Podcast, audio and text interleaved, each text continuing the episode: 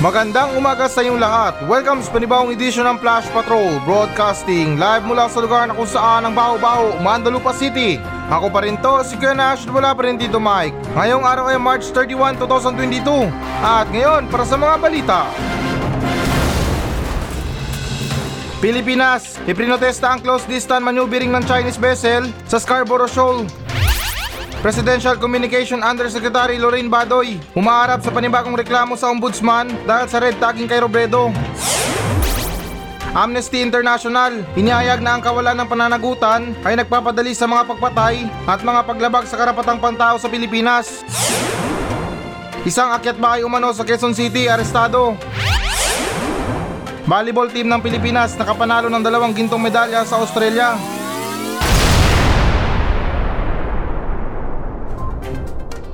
Pilipinas, iprinotesta ang close distance maneuvering ng Chinese vessel sa Scarborough Shoal.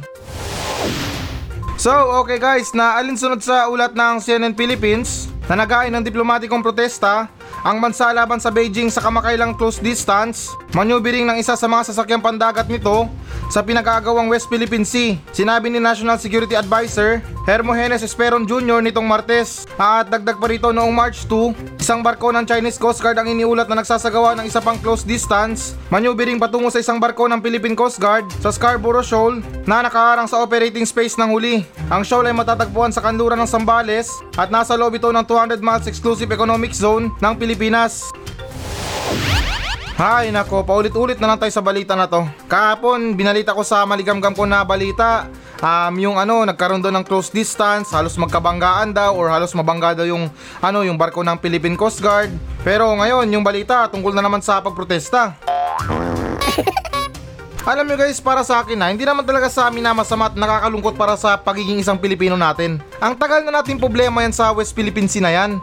Parang tunog na, paano ba, hindi ba nakakalata na inaalis pa, inaalis, inaalipusta na lang tayo ng bansang China? Nakakalungkot man sabihin at isipin to guys, pero yun ang totoo guys eh. Para tayong tinatarantado ng sarili nating gobyerno. Hindi ko lang alam kung meron bang tiwali dyan or parang nabayaran, na kung bakit na hanggang ngayon parang wala rin pakialam yung ano yung ilan sa mga gobyerno. Sa mga ibang usapan, magkaibigan ng bansang China at Pilipinas. Pero sa ganitong usapan tungkol sa West Philippine Sea, magkaaway tayo.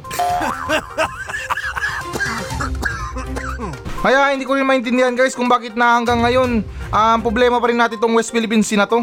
Tapos ngayon yung balak pa natin na iprotesta yung ginawa ng bansang China sa pagmaniobra or maneuvering daw ng mga barko nila sa ano sa economic zone ng Pilipinas. Ano ba ang laban natin dyan? Yung papel nga na pinanghahawakan natin na nagpapatunay na sa atin yung West Philippine Sea na yan. Binaliwala ng bansang China, ito pa kayong pagprotesta natin? At saka guys na para sa akin na malit na bagay lang to eh. Parang ano lang to eh, parang tulad na sa sinabi ko kahapon na isa lang tong sasakyan na nagbacking lang tapos umalis din agad. Hindi naman yan porket na nagmaneuver lang sa economic zone natin um, nilulusob na tayo or ano, um, pinagbabantaan na tayo. Parang magkapit bahay lang din to eh na ano, magkadikit na yung mga bahay pero um, nagawa pa nila magpagawa ng mga bakuran nila or ano ba, sariling pader nila. May pader yung kapitbahay nila, tapos yung pader mo rin pinagawa mo, halos magkadikit na yung mga pader nyo.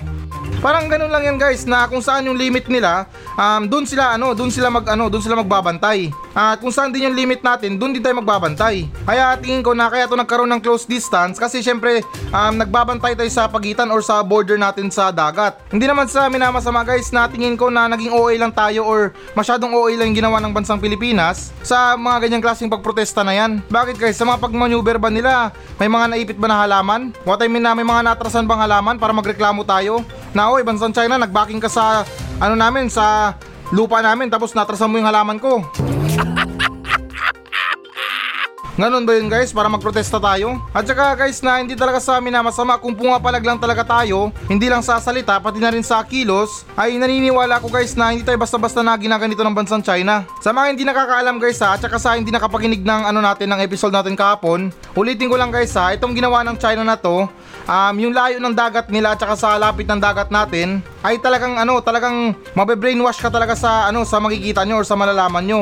Yung layo ng bansang China papuntang Scarborough Shoal. Nasa higit 800 guys yung layo niya na kilometro. Samantalang yung lupa ng Pilipinas papuntang Scarborough Shoal, yung layo niya lang nasa 237 yata or 230 something. O mantakin nyo ang kapal ng best friend natin. Ang layo ng lupa nila, ang layo ng bansa nila. Sinasabi nila nasa kanila yung West Philippine Sea or yung Scarborough Shoal na yan.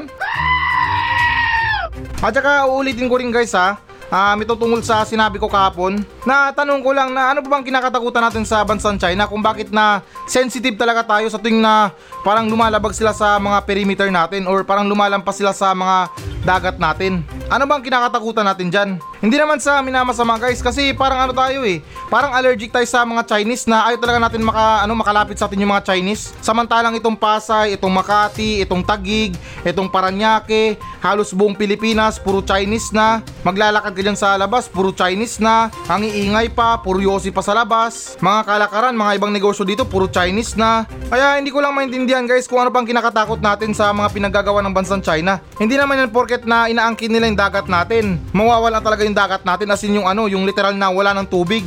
Nakakalungkot isipin guys na inaagaw yung tubig na, eh, tubig yung dagat natin. Pero guys, na kung hindi naman tayo action, hindi naman tayo kikilos talaga, hindi tayo magsusumbong sa kinakatakutan din nila, ay para lang tayong bata dyan na inapinang matanda na wala tayong kalaban-laban. Ganon yung opinion ko guys kasi walang mangyayari guys kung puro protesta lang tayo. Puro reklamo lang tayo na hoy bansang China lumampas kayo sa dagat namin. Pero maraming Chinese sa Pilipinas. Marahil siguro guys na wala pa akong alam or kukunti pa lang yung kaalaman ko tungkol sa West Philippine Sea na to or kung ano ba talagang sikreto tungkol dito. Pero guys na ito mga sinasabi ko ay base lang sa mga opinion ko. Nakakabuisit na kasi guys eh, paulit-ulit na lang. Problema natin sa West Philippines Sea, problema natin sa mga Chinese, problema natin sa mga illegal na gawain ng Chinese dito. Sa mga ganyang klaseng problema guys, hindi na ba tayo nasanay? Seryoso lang guys, hindi pa tayo sanay? At saka kung ako lang talaga masusunod guys, itong ginagawa na illegal na pagpatrolya ng bansang China, talagang pagbibigyan ko sila. Kung gusto nila, ikutin nila ang buong Pilipinas. Kung gusto nila, mag-adventure sila sa Pilipinas. Mag-long ride sila. Ikot-ikutin nila yung ano, yung Luzon, yung Visayas, yung Mindanao. Mismong loob ng Pilipinas guys, gamit yung Chinese Coast Guard nila or yung Chinese vessel nila. Sa mga ganyang klase guys na para sa akin wala naman sigurong masama sa pagpapatrolya. Bagkus nakakatulong yan sa atin. Ah, tigit pa doon, makakatibid pa tayo sa ano, sa mga krudo ng mga barko natin. Kasi instead na tayo magpapatrolya, eh ipasaalang-alang na natin sa ano, sa Chinese vessel to. Tapos pag uuwi na sila, Tanungin lang natin na, oh, kamusta yung pag-iikot sa Pilipinas? May nakita ba kayo? May mga pirata ba? Or ano, kamusta? Ganun na lang guys, kesa naman tayo magsayang ng mga krudo sa mga barko natin. Kesa naman tayo magsayang, di ba? Ang mahal pa ng mga gasolina ngayon. Kaya para sa akin guys na itong ginagawa ng bansang China sa mga pagmaneuver na to or itong mga maniobra ba tawag dito, ay walang mali para dito. Kung ako lang talaga masunod at yan ang gusto ng bansang China, sige talagang pagbibigyan ko sila. Magsawa sila guys sa kakaikot sa Pilipinas. Mag-endurance sila sa Pilipinas, yung ano, yung Philippine Loop. Seryoso lang guys na wala namang problema doon. Magbabarko lang sila or ano, iikot lang sila sa Pilipinas. Wala naman silang nanakawin dyan. Ano bang nanakawin nila? Hindi naman sa amin na masama, baka sila pang manakawan. At muli guys, na yung punto ko lang kasi dito na tulad ng sinabi ko kanina or kahapon, na ano pa bang kinakatakutan natin or ano bang tinatago natin sa bansang China na kung bakit natakot tayo or ayaw natin sila papasukin sa economic zone natin. Eh kung magkaibigan naman yung bansang China at saka Pilipinas. Huwag yung sabihin na hindi porket magkaibigan, ganyan na yung tratuhan natin sa isa't isa. Para sa akin guys, hindi totoo yan. Mahirap maniwala dyan kasi para sa akin kung meron kang best friend at pinapasok mo sa bahay mo yan, wala ka nang pakialam dyan kasi buong tiwala mo sa kanya, best friend mo. Kahit na magpunta siya sa kusina, maki-CR siya, makikain siya, makitulog siya, makitambay siya, makimerienda siya, ay wala ka nang pakialam dun kasi best friend mo yun, kilalang kilala mo yun. O di ba guys na ganun din dapat sa bansang China. Kaya hindi ko lang talaga maintindihan guys na kung sa mga ibang bagay, yung Pilipinas magkaibigan pati China. Pero itong tungkol sa West Philippine Sea, magkaaway. Halatang nakikipagplastikan lang tayo sa bansang China. Or baka naman na yung China lang nakikipagplastikan sa atin. Tandaan natin, ilan sa mga gawang China madaling masira. Mapapagkain man yan, mapagamit man yan, or kahit sabihin natin na tiwala. Halos lahat made in China, madaling masira. Kaya ganun pa man guys na kung palagi itong ginagawa sa atin ng bansang China, sana man lang na maisipan ng gobyerno natin na pagbigyan na lang sila. Ikutin nila ang buong Pilipinas. Sila ang mag-aksaya ng gasolina pagka mahal-mahal ng gasolina ngayon, Diyos ko. Pagkatapos nila magpatrolya or magbantay, kamustahin na lang natin sila. Kung ano bang balita. Sunod naman tayo na balita. Presidential Communication Undersecretary Lorraine Badoy humarap sa panibagong reklamo sa ombudsman dahil sa red tagging kay Robredo. So, okay guys, na alinsunod sa ulat ng Rappler, nakaharap sa panibagong reklamo sa Office of the Ombudsman, si Presidential Communication Operation Office, Undersecretary Lorraine Badoy, dahil sa kanyang sunod-sunod na red tagging kay Vice President Leni Robredo at sa mga taga-suporta ng kanyang presidential bid sa platform ng gobyerno. Noong Merkules March 30, inihain ng mga petitioner mula sa mga progresibong grupo ang reklamo sa ombudsman laban kay Badoy dahil sa walang basehan ng mga aligasyon na sinusuportahan ni Robredo ang Communist Party of the Philippines New People's Army o CPP-NPA. At guys, nadagdag pa rito na ang mga paratang na ito ay ginawa sa opisyal na Facebook page ng National Task Force to End Local Communist Arm Conflict o NTF-LCAC kung saan si Badoy ang tagapagsalita. Ang petisyon ay inain isang linggo pagkatapos ng humigit kumulang 26 na aktivista at mga concerned citizen na maghain ng hiwalay na reklamo sa ombudsman para sa parehong dahilan. Sinabi ni Badoy na si BP Lenny Robredo ay isang taga-suporta ng CPP-NPA nang hindi nag-aalok ng anumang ebidensya maliban sa mga pagpapahayag ng suporta mula sa mga grupong kabilang sa kaliwang bahagi ng political spectrum at ang kanyang pagpayag na ipagpatuloy ang usapang pangkapayapaan sa mga rebeldeng grupo, sabi ng mga nagpetisyon. Um, okay, so alam nyo guys na itong mga pagbibintang natin or parang pag-aakusa natin sa isang tao na walang ebidensya, mostly na iba dyan ay accurate or totoo talaga. Pero guys na meron tayong batas na sinusunod. Alam ko or pinagdaanan ko yan na talagang gusto ko magsumbong sa isang tao pero ang hirap patunayan guys kasi wala akong ebidensya. At saka ako lang yung mapapasama dito kung wala akong ebidensya. Nangaakusa ko ng tao na wala namang ano, wala namang pruweba. So ganun yung punto ko dun guys. At saka hindi naman sa sinasabi na um, duda rin ako kay Lenny Robredo pero syempre hanggat wala tayong ebidensya ay masama mag-akusa ng isang tao na wala namang talagang kinalaman sa ganyang kalakaran. Or wala namang basyan talaga na nagpapatunay na si Lenny Robredo ay isang tiga-suporta ng NPA.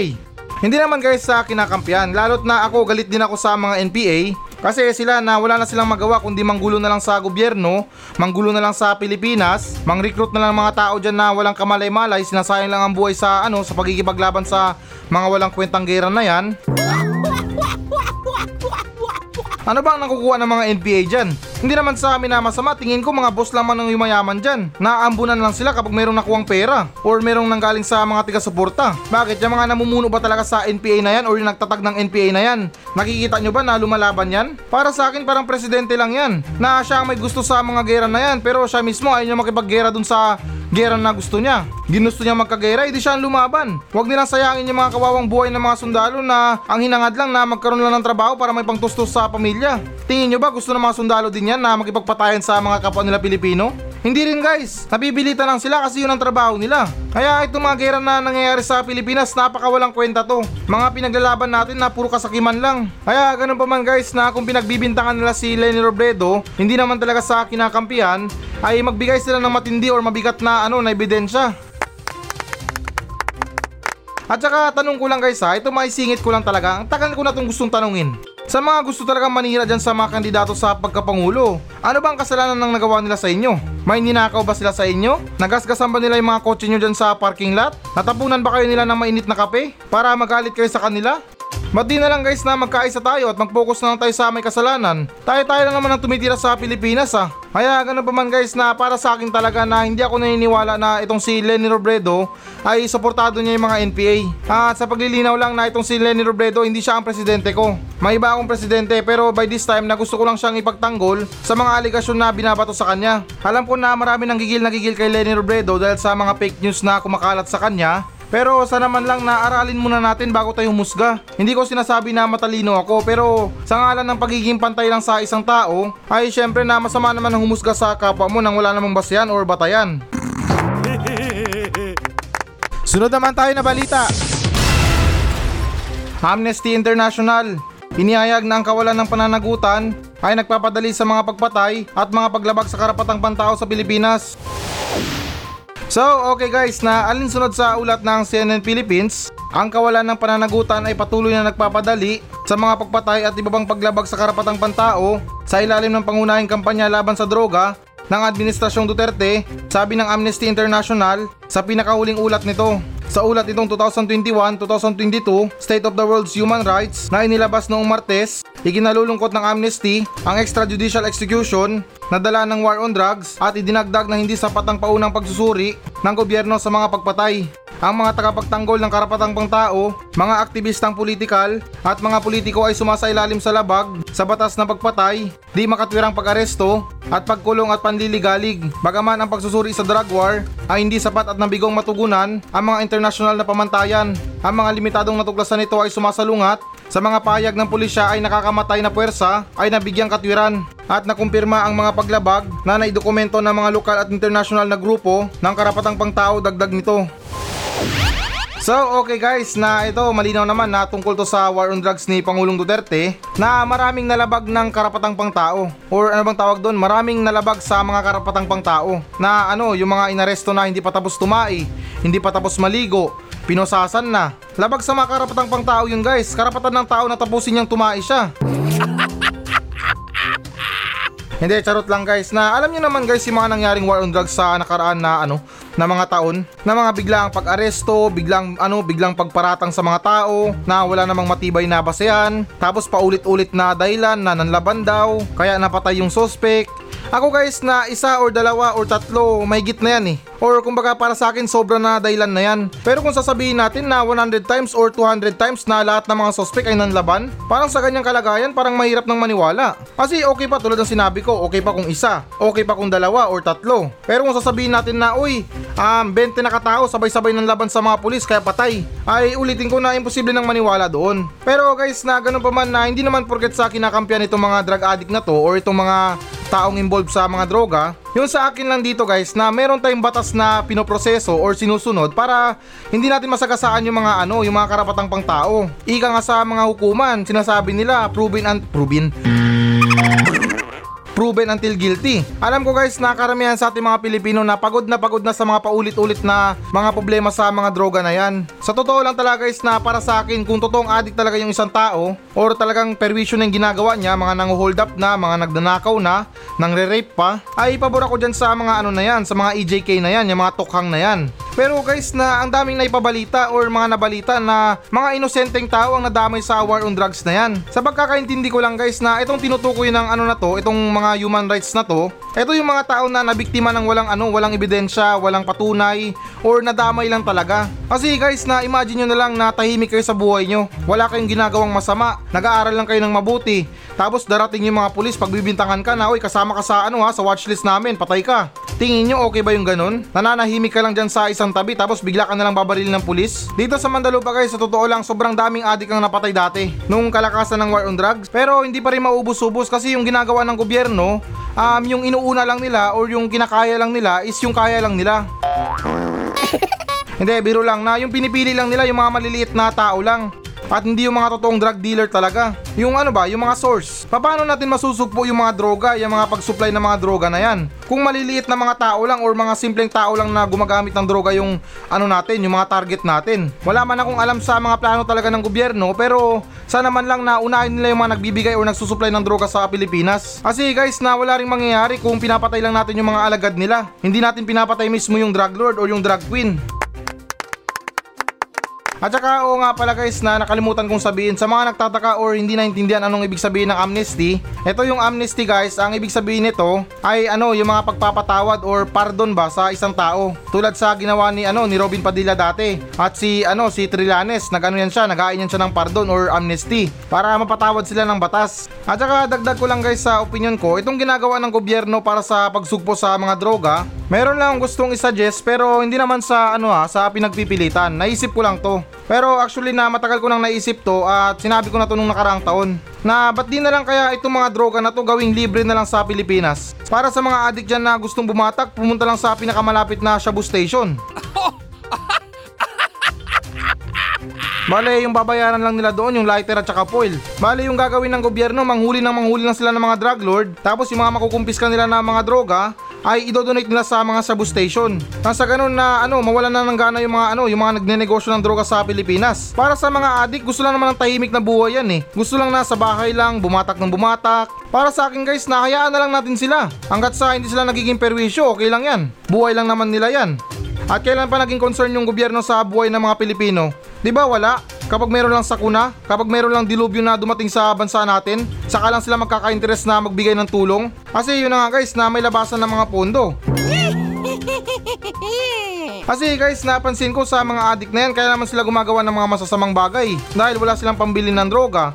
Wala silang ano, wala silang trabaho. Gusto nilang magdroga, wala silang pambili. Kaya yung ano nila, yung last resort nila dito, yung huling alas nila, ay mang-hold up ng tao, mangakit ng bahay, magnakaw. Lahat na lang ng pwedeng pagkakitaan dyan, gagawin nila kahit ano. Pero guys, na kung gagawin man nating libre yung mga droga sa Pilipinas, panigurado bababa yung mga kaso ng mga pagnanakaw, yung mga pag-akit ng bahay, pagnanakaw ng mga motorsiklo. Kasi ano pang hinanaing ng mga ano dyan, ng mga addict dyan? Eh kung mismo sinusuplayan sila ng gobyerno. Bale guys, na yung punto ko lang dito is mawala yung mga pagbebenta ng mga droga na yan. At oo nga pala guys na nakalimutan ko rin sabihin na itong sinasabi ko or itong topic natin ngayon ay ano patnubay ng magulang to ha para sa mga batang nagiginig. Para sa mga bata dyan, wag na wag yung susubukan na magdroga. Sa mga tikim-tikim na yan, dyan nagsimula na sira yung mga buhay na nakakulong ngayon nang dahil sa mga droga na yan. Kaya ganun na lang guys na kung hindi man mahanap ng mga otoridad natin, itong mga drug lord na to at saka mga drug queen na to ay gawin na lang natin libre yung mga negosyo nila. Nang sa ganun mawalan sila ng negosyo. Yung mga addict hindi natatangkilik sa kanila kasi libre naman sa Shabu Station. At saka habol ko lang guys na naniniwala naman ako na itong mga pag-take natin ng mga drugs or itong mga shabu na to ay nasa tao lang naman yan. Depende na lang siguro kung gusto mong sirain yung buhay mo. Although na kung gawin natin libre to, maliles yung pagkasira ng buhay ng isang tao kasi syempre ano pang gagawin niyang masama, libre naman yung mga droga. Eh ano na lang, mga ngayayat na lang siya kumbaga. Sunod naman tayo na balita. Isa umunong akyat bahay sa Quezon City arestado. So okay guys, na alinsunod sa ulat ng ABS-CBN News na hinuli ng pulisya ang isang 19 years old na binata matapos umanong masangkot sa panloloob ng isang bahay sa Quezon City kasamang iba pang tatlong minor de edad. At dagdag pa rito na ayon sa QCPD, Kamuning Station pinilit umanong inakyat ng apat ang garahe ng isang bahay sa barangay South Triangle nitong linggo ng madaling araw. Nakapasok sila at nagawa nilang kunin ang isang mountain bike na nagkakahalaga ng 60,000 pesos, isang electronic bike na may halagang 30,000 pesos, dalawang helmet na tinatayang nasa 7,000 pesos, at dalawang Vespa key na nagkakahalaga naman ng 120,000 pesos. Isang testigo ang nakapansin sa mga kawatan at sinigawan niya ang mga magnanakaw kaya nagpulasan ang mga salarin. Kahit kailan talaga guys na kapag mayroon tayong ginagawa na ano parang balak talaga natin or mga pagnanakaw man yan, mga pagpuslit man yan or kahit something na alam natin na nakakatakot, yung alam nyo na yung mga ano yung mga gawain natin na pasekreto, mapa-illegal man yan or legal, na kahit konting kalabog lang talagang matataranta tayo kung sinong darating. Ito pa kayang sinigawan na? Pero parang hanap din tong mga magnanakaw na to no. Yung mga tinangay nila pang long rides. May mountain bike, may dalawang motor na Vespa, at partida may helmet pa. Alam nyo ba guys na dito sa barangay namin meron nung kaibigan na barangay Tanod tapos sa gabi yung racket niya ay ano na sikreto lang to ha. Sa umaga barangay Tanod siya at sa gabi naman barangay Akyat Bakay siya. Ang pangalan niya guys na si Mang Dodong. Pero sa mga larangan ng mga pagnanakaw na yan, hindi siya mahilig sa mga bagay na parang ano ba, parang walang value para sa kanya. Kahit na iPhone pa yan or mga ano, mga technology na high-tech ngayon. Yung mga tirada niya na nakawin, yung mga antik na bagay, yung mga lampara na yan yung mga ano, yung mga lumang takure, ultimo lumang piano or antik na piano na papalabas niyan sa bahay. Partida sa bintana pa. Malupit na akit bahay yun guys, legendary yun kumbaga. Kaya kung sa larangan na lang ng mga pagnanakaw guys, hindi naman sa pinagyayabang eh ano, pambato ko to or manok ko to si Mang Dodong. Actually guys, na yung pinagmamalaki niya na ano, nanakaw niya na antik na piano. Ibinenta niya sa akin ng ano lang, ng 200 pesos lang. Sabi niya, magkaibigan naman tayo, so ito 200 pesos na lang, kunin mo na. Pero medyo na bad trip ako kasi hindi niya sinabi yung honest issue. Hindi niya sinabi sa akin guys na yung antik na piano na yun ay tumutugtog ng mag-isa. Tuwing madaling araw pa. Kaya ayun, kinabukasan binalik ko na lang sa kanya kasi bigla ko naalala hindi pala ako marunong magpiano. Yun nakakatakot pa doon. Baka yung may-ari ng piano na yun gigisingin ako sa madaling araw at meron daw kaming tutorial. Pero ito guys na meron akong tips or advice sa inyo para hindi kayo mapasok ng mga magnanakaw sa bahay. Sa tuwing matutulog na kayo guys, magsuot kayo ng ano ng mask ng magnanakaw. Yung ano yung ginagamit ng mga ano ng mga hold upper, yung parang bonnet siya na may butas para sa mga mata. Nang sa ganun guys, kapag pinasok kayo ng mga magnanakaw, pagbukas nila ng kwarto nyo at nakita kayo, no need na magpanik dyan kasi magbibigay sila agad ng respeto dyan. Sasabihin nila na, uy, nauna ka na pala, pasensya na. Doon na lang kami sa kabilang bahay. Sunod naman tayo na balita. Volleyball team ng Pilipinas nakapanalo ng dalawang gintong medalya sa Australia. So, okay guys, na alinsunod sa ulat ng Rappler, na nagsimula ang pagbuo ng Philippine Beach Volleyball Teams sa Southeast Asia Games na may kasaganaan kasunod ng dalawang ginto, isang pilak at dalawang tansong paghakot ng medalya sa 2022 Australia Beach Volleyball Tour Championship na nagtapos noong linggo. March 27 sa Coloongata Beach, Brisbane, Australia. At guys, nadagdag pa rito na naging mabunga ang unang pagkikipagsosyo ni Suncourt Ace Jobelin Gonzaga kay Didge Rodriguez matapos ang kanilang 18 to 21, 21 to 19, 15 to 13 pagsakop sa mga local bets na sina Alice Zayman at Ana Donlan sa Women's Challenger Division Final. Iba talaga ang lakas ng mga power ng Filipino girls. Kaya wag na wag nating mamaliitin yung mga pagkababae ng mga kababaihan. Dahil mga humakot ng medalya at nagbigay ng parangal sa Pilipinas, mga kababaihan. Or what I mean na karamihan, kababaihan. Gold medalist natin si Heidelin Diaz. Nobel Peace Prize Award kay Maria Reza. Mga kabit ni Mayor Cookie sa Mandalupa, Hakot Award din. Hindi, biro lang na ito gusto ko lang i-open topic yung mga lakas ng kababaihan pagdating sa mga pagbibigay ng parangal sa Pilipinas. Although na nakakalungkot man na ilan sa ating mga Pilipino yung mga mindset natin pagdating sa mga kababaihan ay mahina, um, taong bahay lang, mag-alaga lang ng mga bata, maglinis lang ng bahay. Nakakalungkot isipin guys na yung iba sa atin ganyan yung mindset. Alam ko na ilan sa mga kababaihan sa Pilipinas na meron silang mga taglay na skills na pambihira. Napapatay lang to or nawawala lang to dahil sa mga nag-asawa na sila or nawala na sila ng gana. Pero guys na kung ipagpapatuloy nila yan or konting practice lang, talaga ang Pilipinas sakot award yan. Mapa-atleta man yan or kung ano mang usapin dyan. Kasi ako guys na hindi naman sa dinadown yung pagkalalaki ko, um, iba kasi yung tipo ng pagkatao ko tsaka yung pagkalalaki ko. Parang wala akong skills sa sarili ko na hindi ko maintindihan kung natutulog lang ba or sadyang wala lang talaga. Kasi yung iba sinasabi nila na meron kang taglay na ano, na skills sa katawan mo, natutulog lang yan, kailangan mong gisingin. Pero sa akin, ewan ko kung tulog pa ba or binangungot na.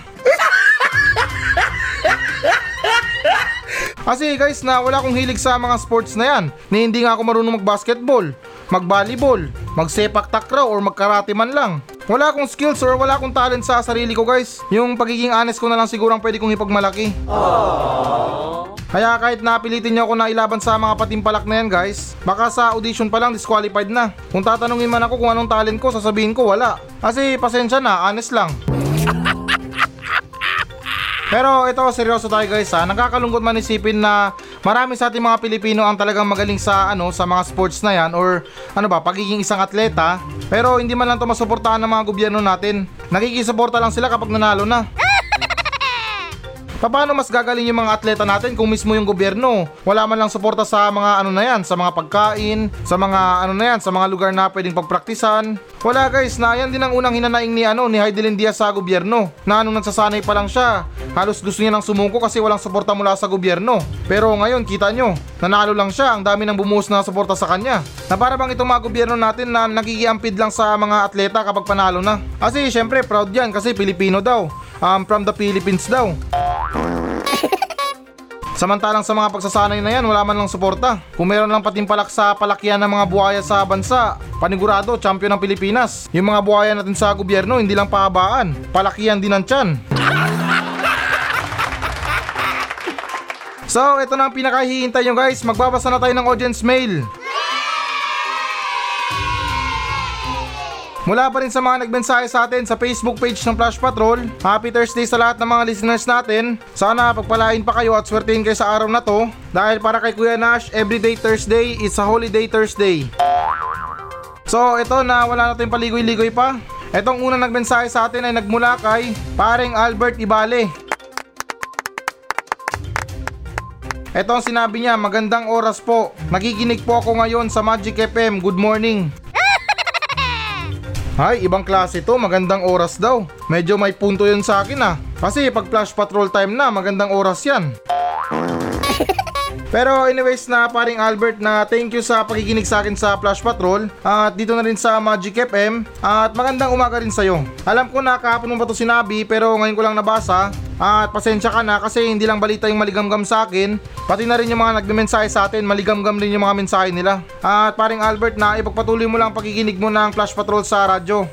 Alam ko na marami na tayong problema, magulo ng mundo ngayon, tumataas na mga bilihin, pero kapit lang. Talaga no choice tayo kundi kumapit lang. Magkapit tuko tayo lahat hanggang sa makaahon tayo. At habang kapit tuko tayo lahat ay makinig na rin tayo ng Flash Patrol sa Magic FM. At okay, so sunod naman tayo sa nagmensahe sa atin na itong mensahe na to ay nagmula kay Pahardo Rando. Sinabi niya na good morning paring Nash. Malapit na naman ang day off mo. Shot shot naman dyan pag may time paring Nash. Kahit gin or tanway lang. Hehe, pakibati po ako dito sa Dipolog City. Always nakikinig ng Flash Patrol sa Magic FM. Pa-advise na rin Kuya Nash kung ano ang pinakamasarap na pulutan.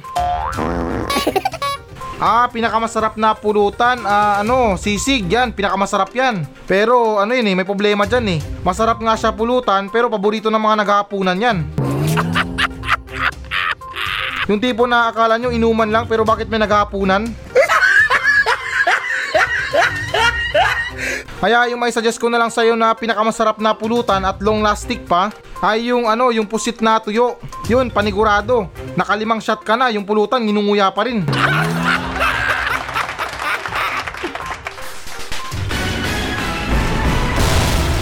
Hello guys, na bago natin tapusin ang show na to, uh, hinihikayat ko lang yung mga audience natin na mag-message sa akin dito sa Mandalupa Station para sa mga reklamo nyo sa kapitbahay nyo, reklamo nyo sa asawa nyo, sa mga kaibigan nyo, at kahit sumbong na rin para sa mga katarantaduhan dyan sa lugar nyo. At kung boring ka naman, pwede naman kayo magpa-shoutout sa akin ng buong angkan nyo. Mula ninuno nyo hanggang apo, isa-shoutout natin yan.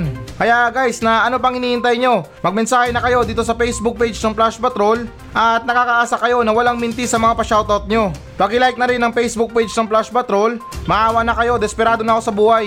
Kaya ulitin ko, para sa mga reklamo sa buhay, reklamo sa kapitbahay, reklamo sa mga tao, ay huwag kayong maya na magmensahe sa akin sa Facebook page ng Flash Patrol dahil actionan natin yan ng makabuluhang kalukuhan.